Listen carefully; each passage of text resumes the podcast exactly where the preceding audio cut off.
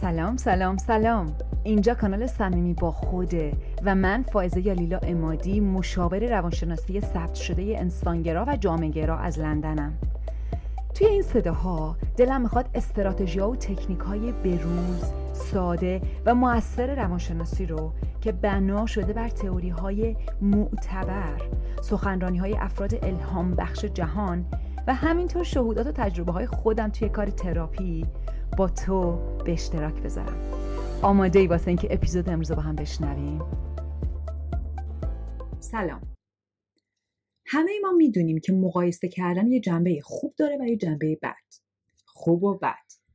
منظورم از خوب و بد کمک کننده و در جهتیه که به من کمک کنه رشد کنم گسترده بشم میوه بدم بزرگ بشم یا بد منظورم اون چیزیه که غیر سلامته به این معنی که جلوی رشد منو می‌گیره و منو در اون جهتی پیش نمی‌بره که خوشحال تر باشم بلکه منو بسته تر می‌کنه و یه جورایی چرخم و در واقع بلاک می‌کنه یه چوبی می‌کنه لای چرخ من. جمعی خوب مقایسه چیزیه که در واقع ما می‌بینیم که توی یادگیری هست.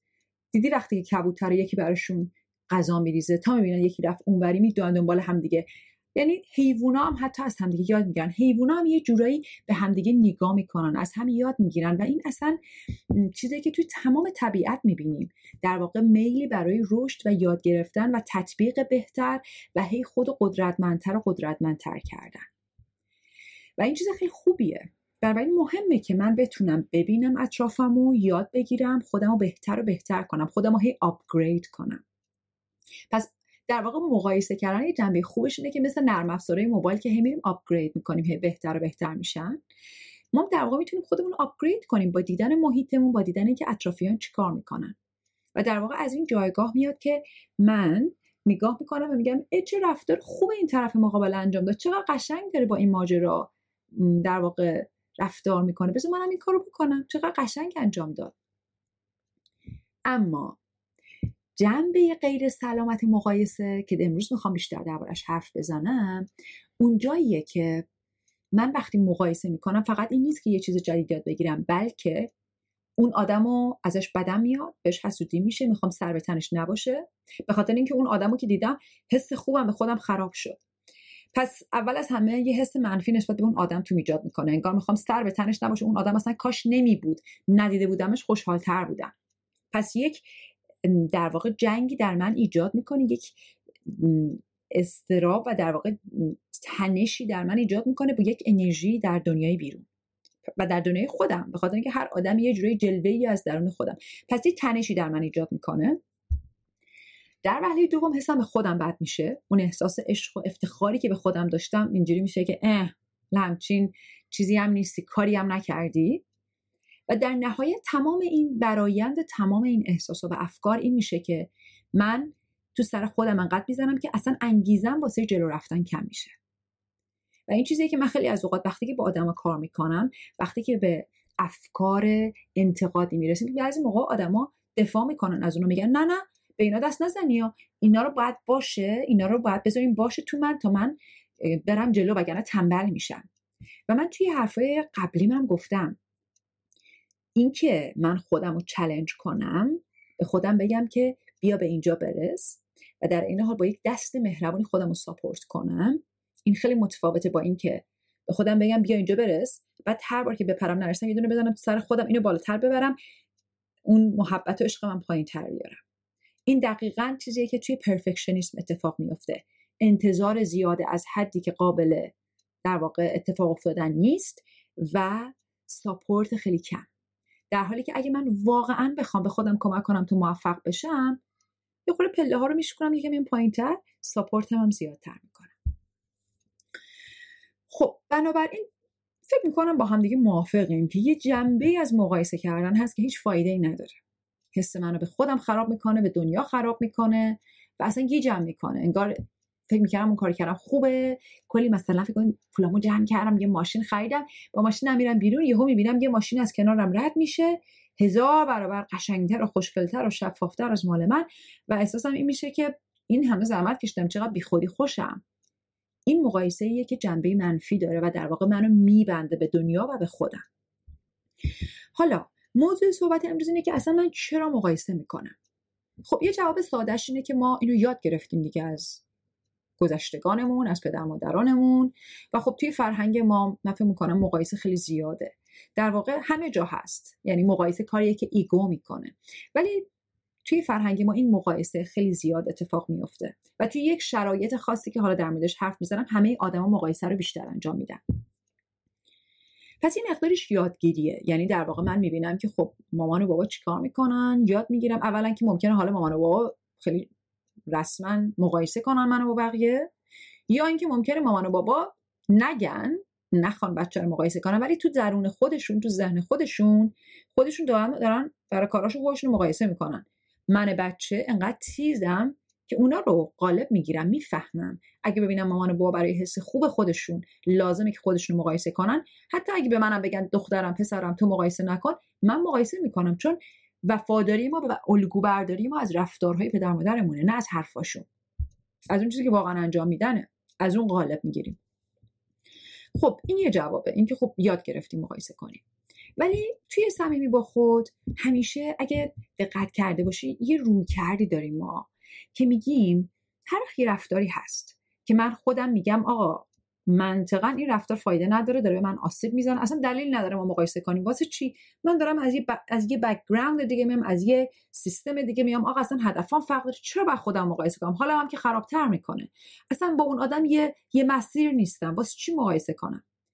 وقتی ما منطقا یه کاری رو نمی‌خوایم بکنیم ولی همچنان انجامش میدیم می‌رسیم به بحث شیرین بختک های رفتاری یا آدمک های تاریک درون یا کودک درون. خب اینجاست که بحث شیرین میشه جالب میشه جذاب میشه و اونجاست که بحث خداگاهی میاد بحث بحث این که من چقدر بخوام واقعا نگاه کنم به درون خودم به سایه ها دلیل این که ما مقایسه می‌کنیم اینه که من مستربم ترسیدم و نمی‌دونم که آیا من جای درستی هستم یا نه جای خوبی هستم یا نه. در واقع سوالم از دنیا اینه. من الان چجوریم حرف فامیل دور. من الان چجوریم و چون در درون خودم هیچ راهنمایی پیدا نمی کنم که جواب منو بده میرم سراغ راهنماهای بیرونی. نگاه می‌کنم میگم خب اگه بقیه از من متفاوتن پس یعنی من خوبم. اگه اونجوریان یعنی من بدم. شاید تجربه کرده باشی وقتایی که توی یه جمعی یه چیزی در مورد تو تحسین میشه. توی یه جمع دیگه میری همون چیز در موردت عیب دیده میشه. اگه خیلی از کسایی که مهاجرت می‌کنن شاید این تجربه رو داشته باشن که یه کاری که ممکنه توی فرهنگ خودشون خیلی عادی نرمال یا قابل تحسین باشه توی یه فرهنگ دیگه اخ و عجیب غریبه یا بالعکسش. و اینا برای ذهن گیجی به بار میاره. میگه چی شد؟ الان من الان من خوبم یا بدم؟ و این کار ایگوه کار ذهن سیاه و سفید که یه مقداری هم جنبه بچگانه داره من خوبم یا بدم می‌خواد بفهمه. و بدون هیچ قضاوتی اتفاقی که داره میفته اینه که آقا من می‌خوام بدونم به من بگین من اوکیم به من بگین من امنم به من بگین من به اندازه کافی خوبم به من بگین که من کافیم. به من بگین که من سر جامم. پس مقایسه کردن وقتی اتفاق میفته که من دسترسی به اون راهنمایی درونی نداشته باشم. اون راهنمایی درونی همون جی پی اس درونی منه. در واقع همون چیزی که من میگه الان تو okay الان تو کافی. این کاری که کردی بسه.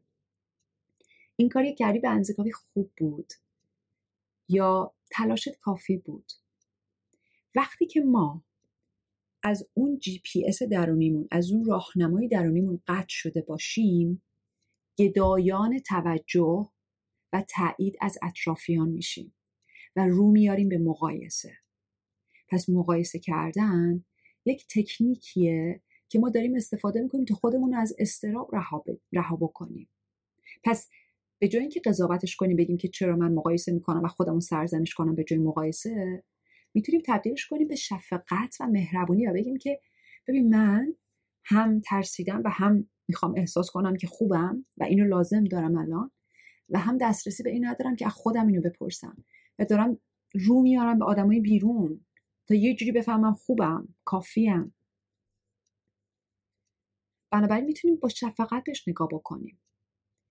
و روش پایان دادن به مقایسه خود اینه که من اون جی پی اس و راهنمای درونی رو باش بیشتر در ارتباط قرار بگیرم. اون تو همه ما هست. من توی بخش خانواده درون یا کودک درون در واقع فصل ششم توی اپیزود 9 و 10 در مورد خود حقیقی صحبت کردم و روش رسیدن به خود حقیقی. خود حقیقی در واقع همون راهنمای درونیه. صدای قلبه وقتی که من بتونم بهش گوش بکنم. وقتی که اسهال ذهنیمو یکم آروم کنم از اون التهاب ذهنی مقدار بیام پایین و بتونم گوش کنم. اون وقتی که خوشحالی من با دنیای بیرون هی عوض نمیشه. اون وقتی که دنیای بیرون بگه که تو بدی تو خوبی تو الان زشتی یکی دوستم داشته باشه ترکم کنه. اون وقت من مثل یه چوبی نیستم که هی برم اینور هی برم اونور هی بیام اینور خودم ریشه دارم. اون وقت قادرم که حتی اگه آدمای دیگه تاییدم نمی‌کنن خودم به خودم تاییدیه بدم. خودم به خودم لایک بدم. لایک آدمای دیگه روی فیسبوک یا اینستاگرام برای من یک bonus میشه. یه چیز اضافه ای که خیلی هم خوب چرا که نه. ولی خودم به خودم اون لایک رو می‌تونم بدم. و اون از ایجاد و تقویت رابطه با این قطب نمای درونی میاد. با خود حقیقی. و یکی از مهمترین راهی که می‌تونه بهت کمک بکنه که به این سمت بری مدیتیشن و مراقبه است. چون وقتی که ما اینو آرومش بکنیم ذهنمون رو دوگوله ذهن رو آروم بکنیم قلب و صداشو میشنویم. یا اینکه یه راه دیگه اینه که صداهای کودک درونمون رو گوش کنیم. به اون احساساتی که تومون هستن خیلی اوقات بهشون گوش نکردیم گوش بکنیم. آروم بشیم. اون راهنمای اون زمزمه که داره همواره با ما حرف می‌زنه. و خیلی از اوقات فقط از ما می‌خواد که یکم ریتممون رو آروم کنیم گوش بکنیم.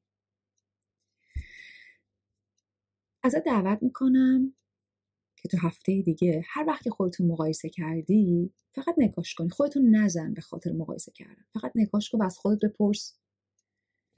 من الان احساس می‌کنم که کافی نیستم یا امن نیستم. من الان نیاز به تاییدیه دارم. خودم می‌تونم به خودم تایید بدم. و مراقب خودت باش. هفته که دوست عزیزم صمیمی با خودو می‌تونی به شکل ویدیو روی یوتیوب و اینستاگرام و به شکل صوت روی Castbox، Anchor و تلگرام پیدا کنی. خیلی خوشحال میشم که دوستایی رو که می‌دونی می‌خوان با خودشون صمیمی بشن به خانواده صمیمی با خود دعوت کنی.